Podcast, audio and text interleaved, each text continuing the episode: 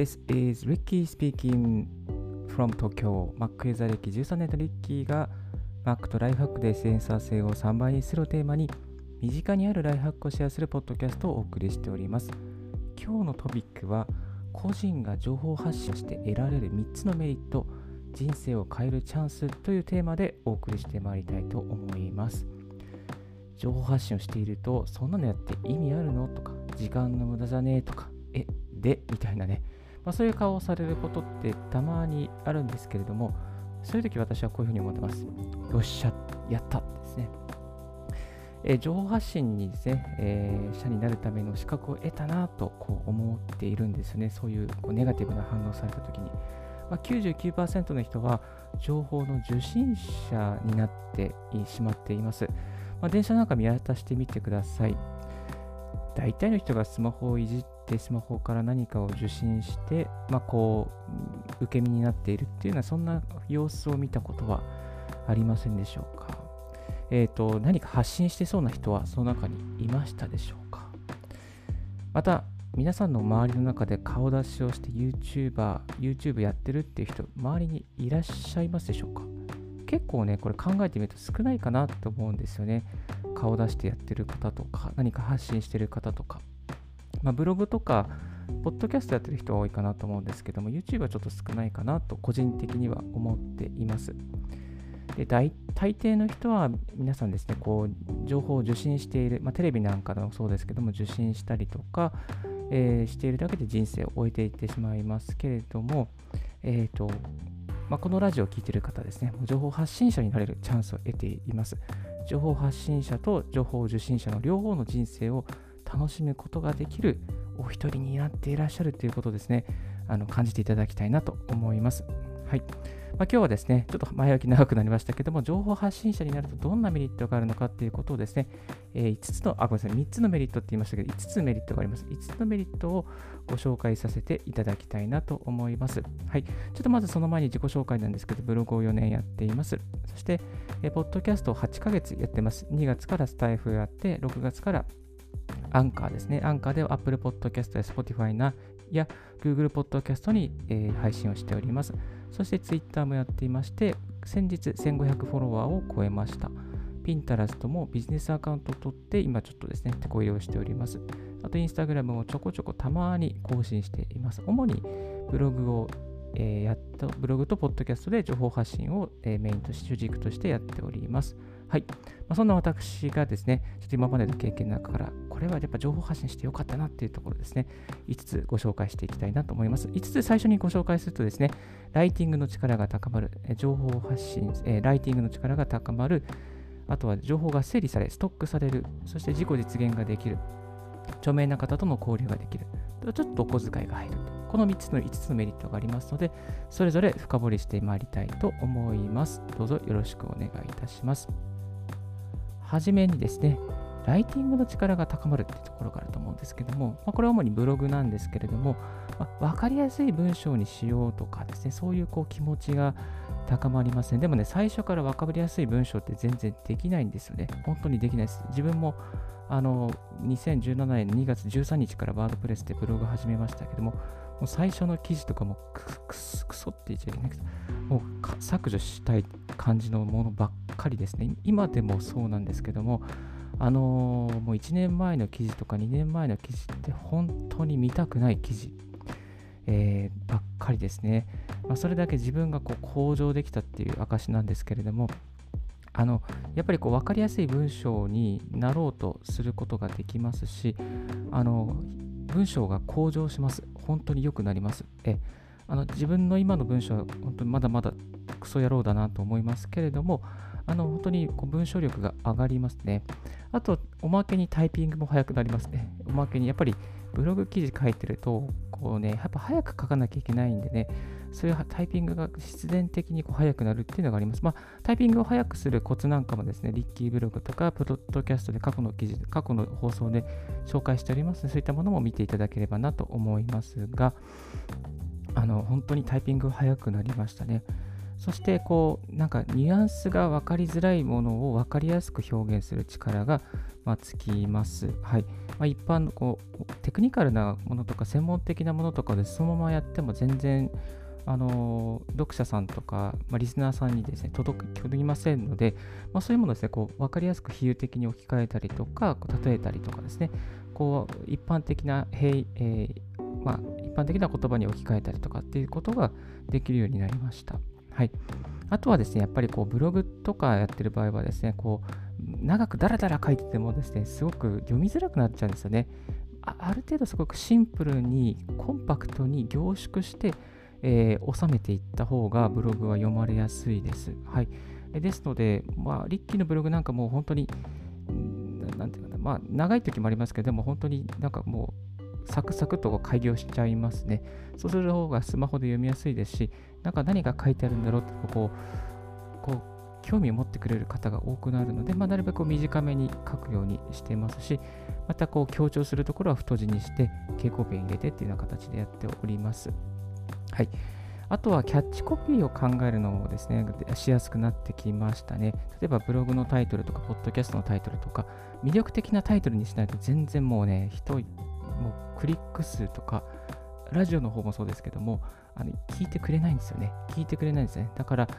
より具体的に、まあ、こ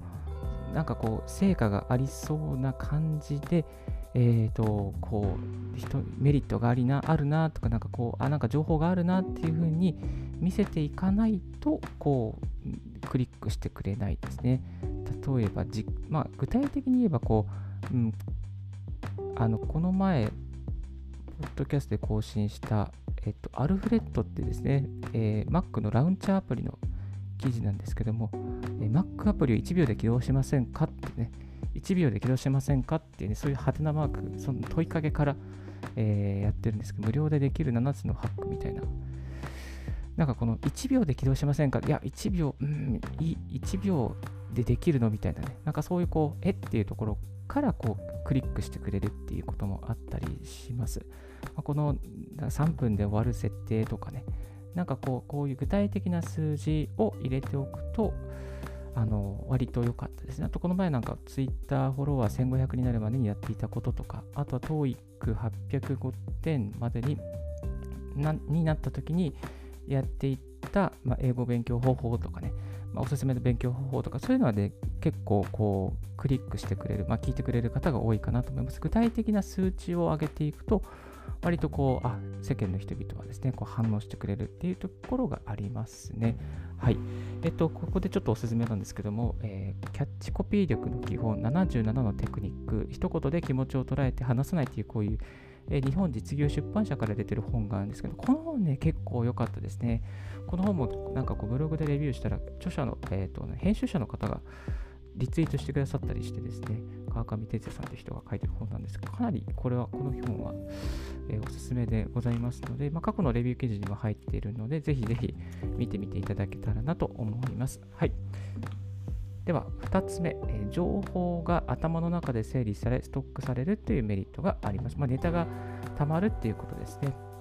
えっ、と、ブログとか、ポッドキャストとか、また YouTube とかされている方も多いと思うんですけども、一つの動,、画、一つの記事に一つのテーマとして、まあ、ま情報をまとめていきます。ですので、一回一回情報収集して集めて、まあ、情報の塊を作って、それをストックして、えー、発信しているので、その一つのネタを作る、まあ、一つの記事とかを作ると、それがネタとして自分の中に、まあ、残るんですよね。え、ー、と、例えば、まあ、自分だったら、リッキーだったら Mac を買ったばっかりの人にお勧めしたい設定方法10個とか、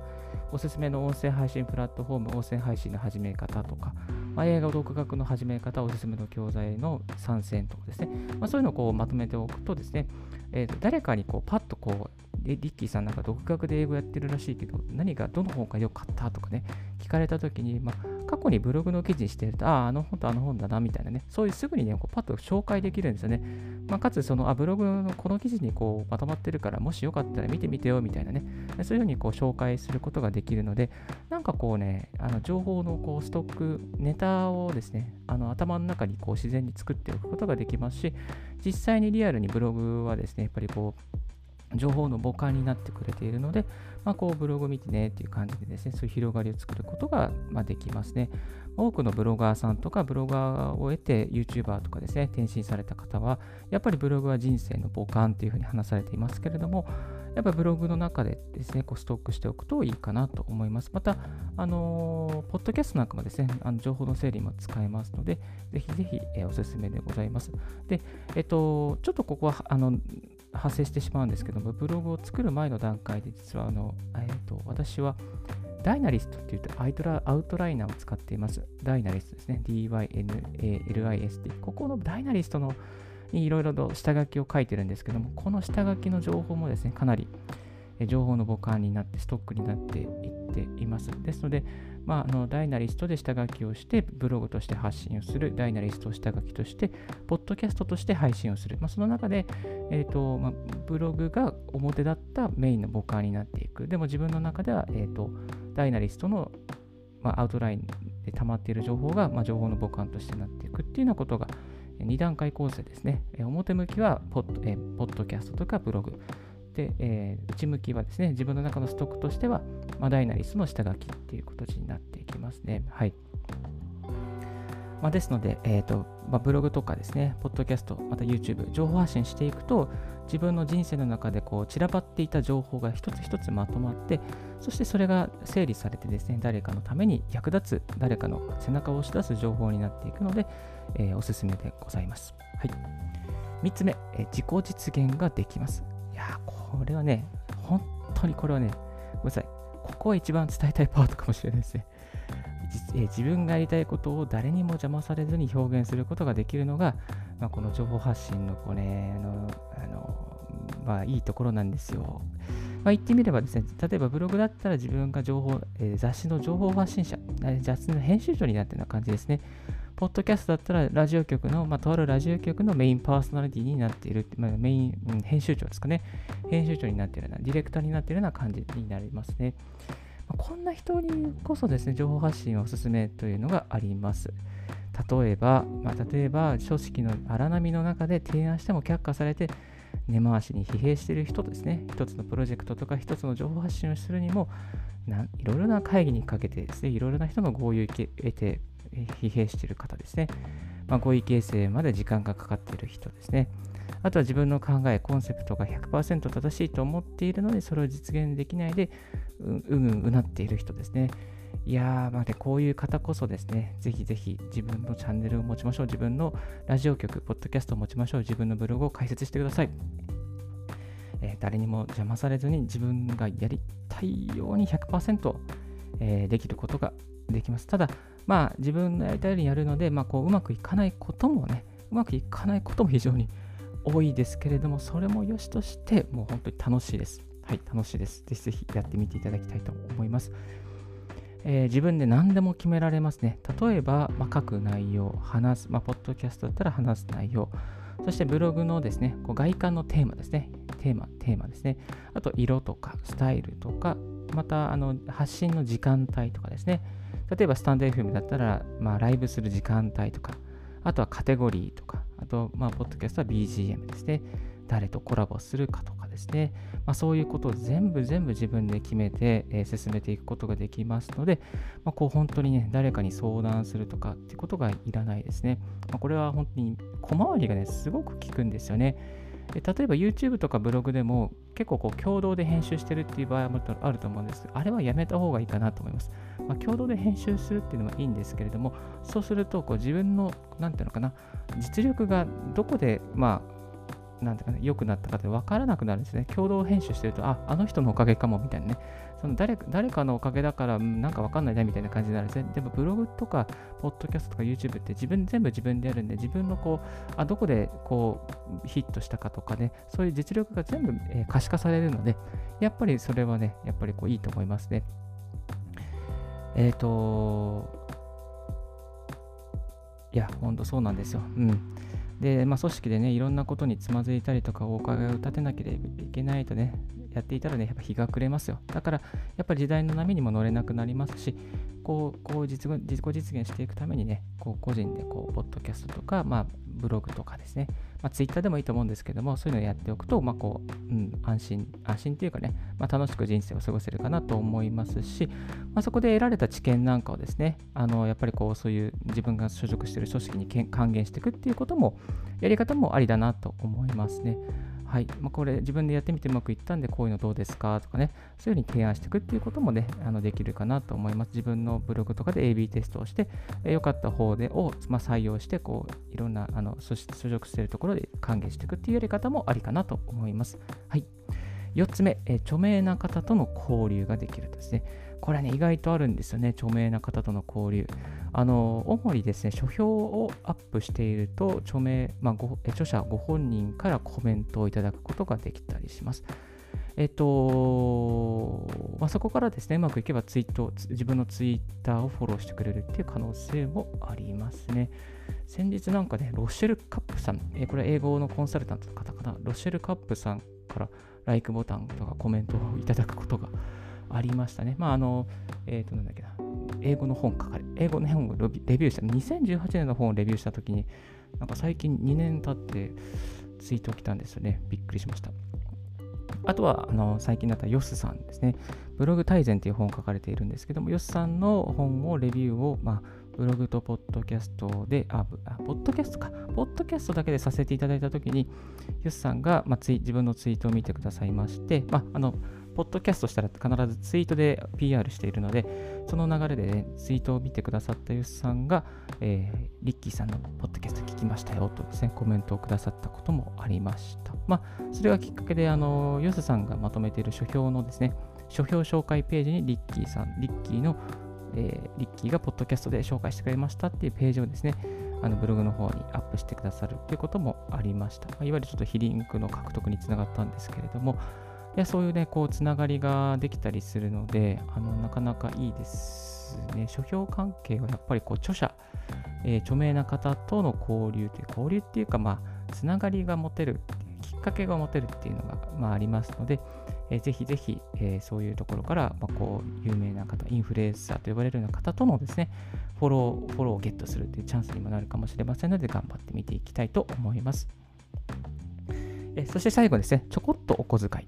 ということがありますね。あのー、まあ、あの、ブログとか、ポッドキャストでもですね、アフィリエイトでちょっとお小遣いを稼ぐことができますね。例えばブログに貼った広告とか商品紹介とか、あとは Google AdSense とかですね、あると思うんですけども、まあ、ASP とか Google AdSense に登録しておくと、クリックしてくださった方が、まあ、その、えー、商品を買ってくださったりとか、また Google AdSense ですと、Google AdSense の広告をクリックしてくれるだけで、まあ、数十円の広告が入るようになります。まあ、Google AdSense、もし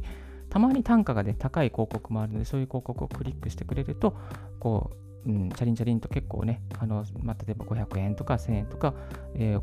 広告が入ることがあります。はいまあ、こういうポッドキャストもですね、結構こう本の紹介とかすると、その紹介のリンクをですね、あのえー、Amazon で AdSense で入れておくと、まあ、結構そこからこう貼ってくれる方もいたりして、そういうのがちょっとした10円とか20円とかなったりすることもあります。まあ、Amazon の方はあんまりね、あのー、なんかこう、そんなにお金にはならないですね。えっと、Amazon でやるんだったら、やっぱり Audible とか、まあ、プライムとか、えっと、Amazon Music Unlimited とかを紹介すると、まあ、500円とか1000円になりますので、まあ、その方が、まあ、割と、あの収益はいいかなと思います。ちょこっとですね、まあ、そういうこう情報発信しておくと、まあ、広告を貼ることができたりとか、あとはですね、まあ、広告貼りませんかっていうこう、ね、お声もかかることがありますね。えっ、と、で、あと、前あったのがですね、なんかこう断捨離をしていたときに、なんかね、大きな椅子を捨てたんですよ。椅子を捨てたんですよ。あのカウジじゃなくて、なんかね、あのね、ダイニングにあって椅子を捨てたんですね。そう椅子を捨てたら、なんかその断捨離のなんかテレビ番組の企画があるんで、そういうのやりませんかみたいな、出ませんかみたいな、ね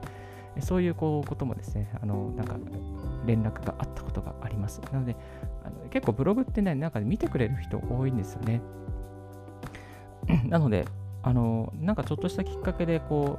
うそういうメディアとかに出ることもあるかもしれないですね。はい。まあ、ですので、こう、うん、お小遣いにもなりますし、なんかこう、ちょっとしたきっかけにもなりますので、ぜひぜひやってみていただきたいなと思います。はい。今日は個人が情報を発信して得られる5つのメリットとして、えー、5つのメリット、人生を変えるチャンスというテーマでお送りいたしました。5つもう一度振り返らせていただくと、ライティングの力が高まる。